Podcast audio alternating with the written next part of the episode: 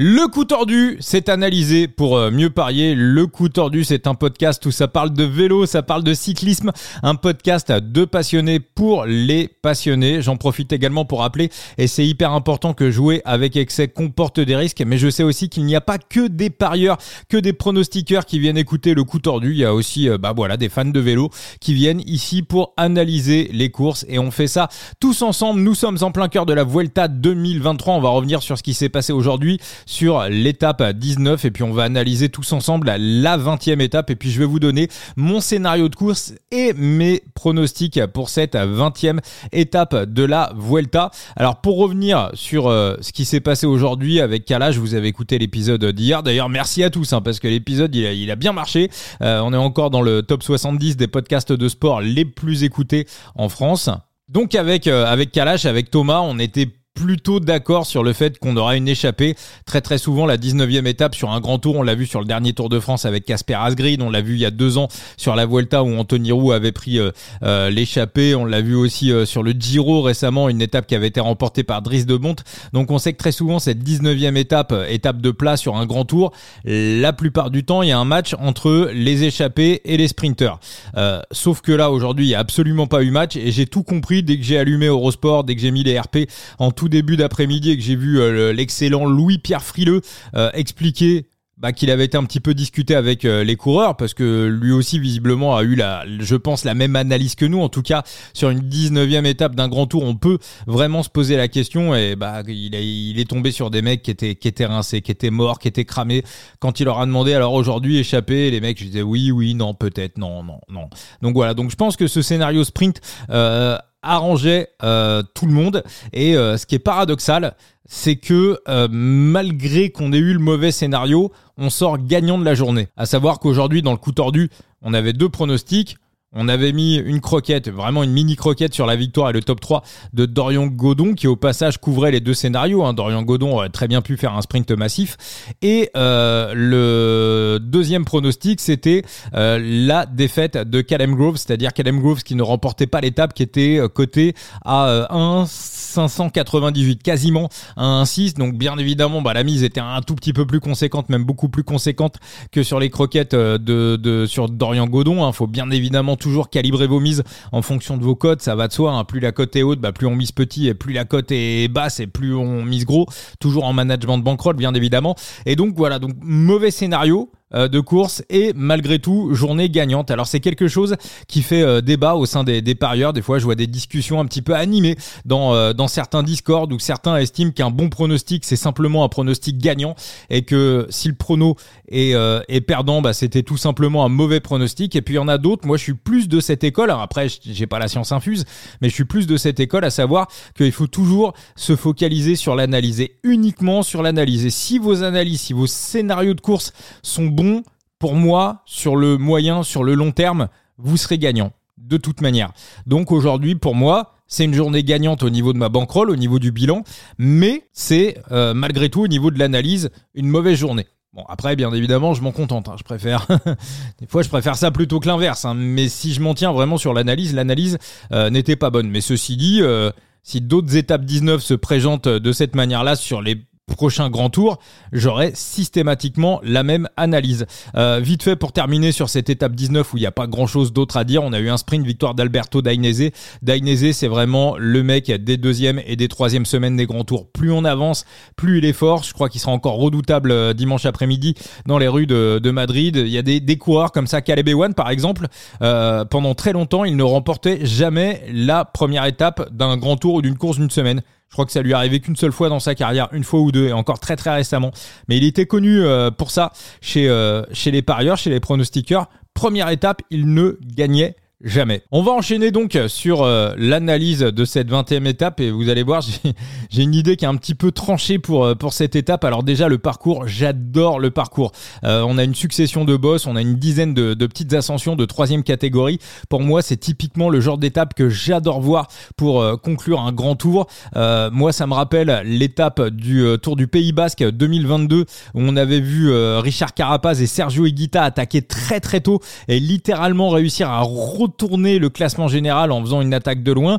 Et euh, encore mieux pour moi, une étape de légende, c'était sur la Vuelta 2015, la fameuse étape où les Astana et Fabio Aru avaient réussi à retourner le classement général euh, qui était dominé à cette époque-là par, par Tom Dumoulin. Tom Dumoulin qui, qui voilà, qui, qui, qui avait démarré le cyclisme sur le tard, qui avait un petit peu de kilos en trop. C'était vraiment très très surprenant de le retrouver en tête de la Vuelta à la veille de l'arrivée. Ils avaient fait un coup de puce, euh, un, saut de puce, voilà, pas, euh, voilà, j'ai bien dit un coup de puce, hein, voilà, j'ai pas dit euh, un saut de puce sur sur cette étape, j'ai pas dit autre chose. Et donc et donc ils avaient réussi littéralement à le faire à le faire sauter sur une stratégie d'équipe et, et, Fabio Aru avait remporté cette Vuelta. Et donc demain, on a un parcours qui est typique de ces étapes de mouvement. On peut retourner un classement général. Alors bien évidemment, les trois jumbo ont littéralement euh, lock l'histoire, donc je pense que de ce côté-là, ça devrait pas trop bouger, mais on va euh, débuter la course avec une ascension, une vraie petite ascension euh, propice aux attaques. Et pour moi, il y a un coureur qui est clé sur cette étape. Il s'appelle Joao Almeida. Si on prend le top 10 de ce classement général, il y a des coureurs pour qui c'est important de conserver leur place. Pour Michael Landa, qui a toujours raté ses Vuelta, pour lui, terminer dans le top 5, c'est quelque chose qui est important.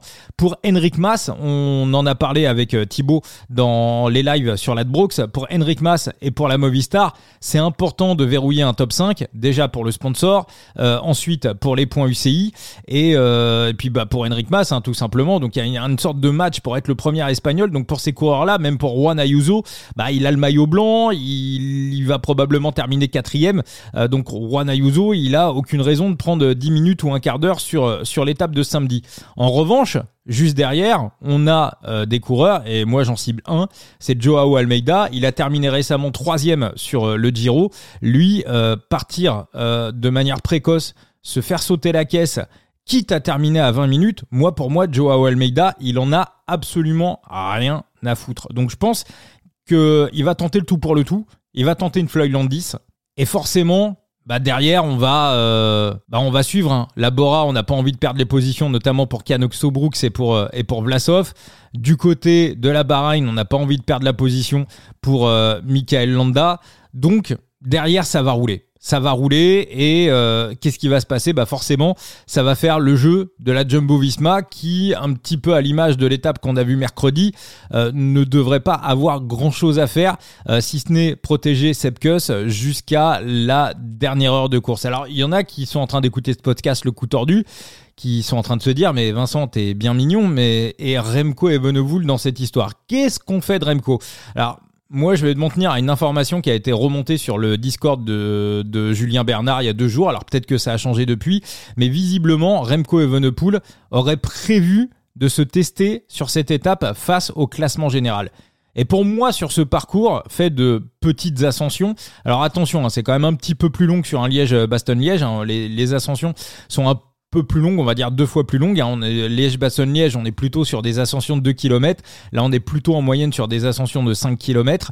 Donc pour moi, c'est un truc qui correspond à un puncher grimpeur, un flanc, un ardennais plus plus plus, on va dire, ce qui est aussi euh, Remco Evenepoel. Mais voir Remco Evenepoel ce samedi triompher face au classement général est pour moi quelque chose de totalement cohérent. C'est un parcours qui correspond totalement à ses qualités. Vous l'avez compris. Alors, j'ai pas encore regardé les cotes. J'aime bien découvrir les, cotes en même temps euh, que je fais le podcast avec vous. Mais euh, sauf si la cote est littéralement flinguée, c'est-à-dire à moins de 2,5. Euh, moi, mon, mon, premier prono pour euh, cette 20e étape, ça sera la victoire de Remco Evenepoel. Je vais aller sur un deuxième prono qui va être beaucoup plus surprenant. Mais pour moi, à la Jumbo Visma, il y a un gars qui me plaît énormément. Pour moi, le parcours correspond totalement à ses qualités. Et si on a le scénario que j'imagine, à savoir une Jumbo Visma qui va plutôt suivre et accompagner les coups jusqu'à la dernière heure de course, avant éventuellement de peut-être, pourquoi pas, prendre un petit peu la course en main pour aller chercher la, victoire d'étape.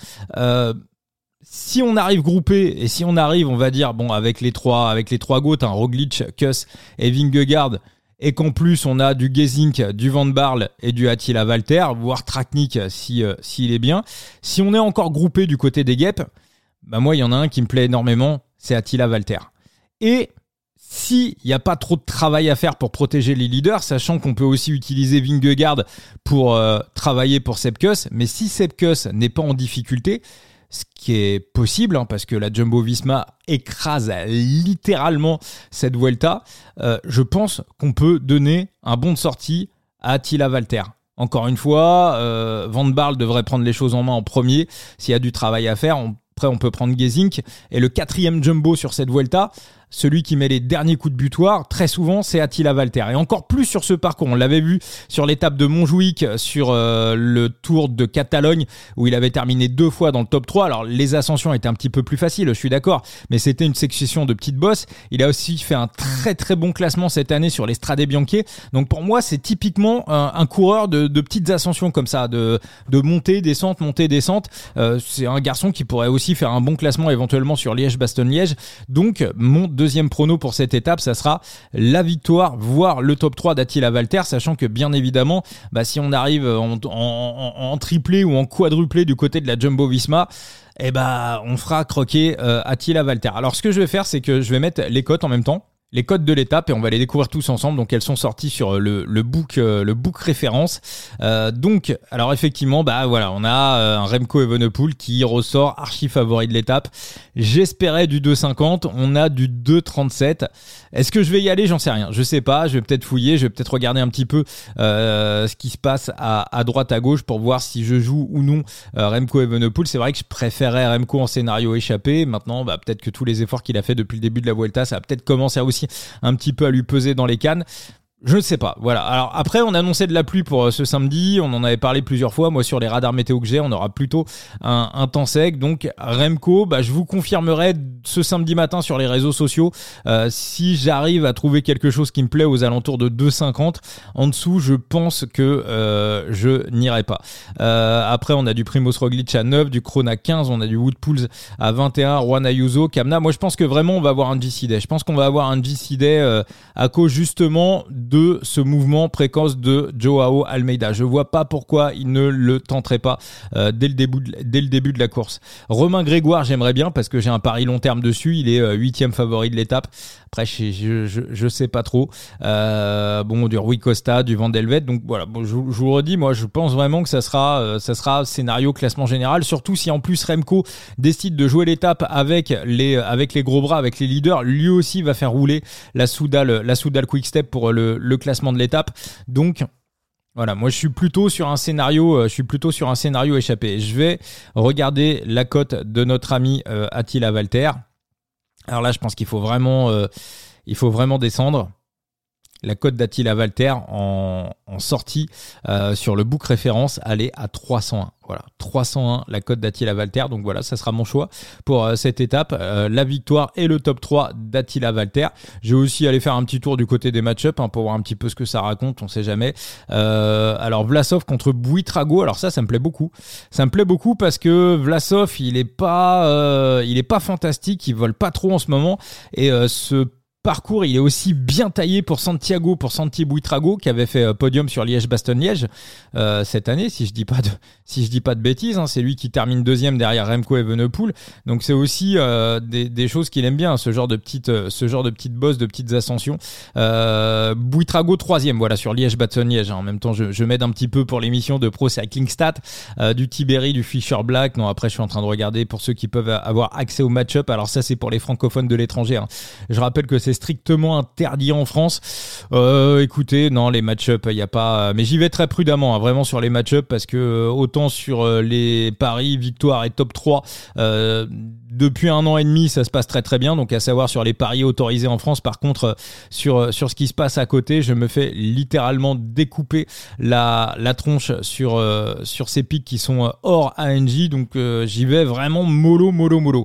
donc voilà, donc peut-être éventuellement Santi Buitrago devant Vlasov qui pourrait me plaire, mais après Buitrago peut être aussi sacrifié pour faire du travail pour Michael Landa, donc je suis pas persuadé. Euh, pour terminer ce podcast, je vais un petit peu juste euh, vous euh, teaser, vous raconter un petit peu ce qui va se passer. Alors je sais pas si on va se retrouver ce, ce samedi soir ou ce dimanche matin pour l'étape de Madrid, parce que j'ai un samedi soir qui est relativement chargé. Il est très possible, très probable que j'enregistre le podcast pour l'étape de Madrid, euh, que j'enregistre ça dans la nuit de samedi à dimanche. C'est une probabilité, donc guettez bien vos plateformes de podcast euh, dans la nuit de samedi à dimanche ou dimanche matin dans la matinée. Après, je vais vous dire un truc. Euh, il y a des courses que je ne regarde jamais dans l'année et les seules courses que je ne regarde jamais dans l'année, c'est les dernières étapes des grands tours. L'étape des Champs-Élysées, je la regarde quasiment jamais. Euh, la dernière étape du Giro cette année, je l'ai regardé vraiment vite fait. Et voilà, l'étape de la Vuelta, la dernière, je sais pas. Il y a, pour moi, il y a un truc qui me brise un peu le cœur, comme un peu une sorte de, dernier jour d'école, dernier jour de classe. Puis en plus, la Vuelta, ça a aussi ce côté euh, approche de l'automne. On sait que la saison va être terminée dans un petit mois. Il y aura le Tour de Lombardie. Après, on aura quelques courses en Chine. Et euh, bah, c'est toujours un petit, voilà, c'est toujours, je pense que vous, en tant que fan de vélo, vous devez ressentir ça. Euh, quand la saison s'arrête, bah, bah, on, a un petit, pendant 2-3 jours, moi je suis, je suis pas, euh, je suis un petit peu mélancolique. Voilà, un petit peu mélancolique et bien évidemment pressé que ça reprenne.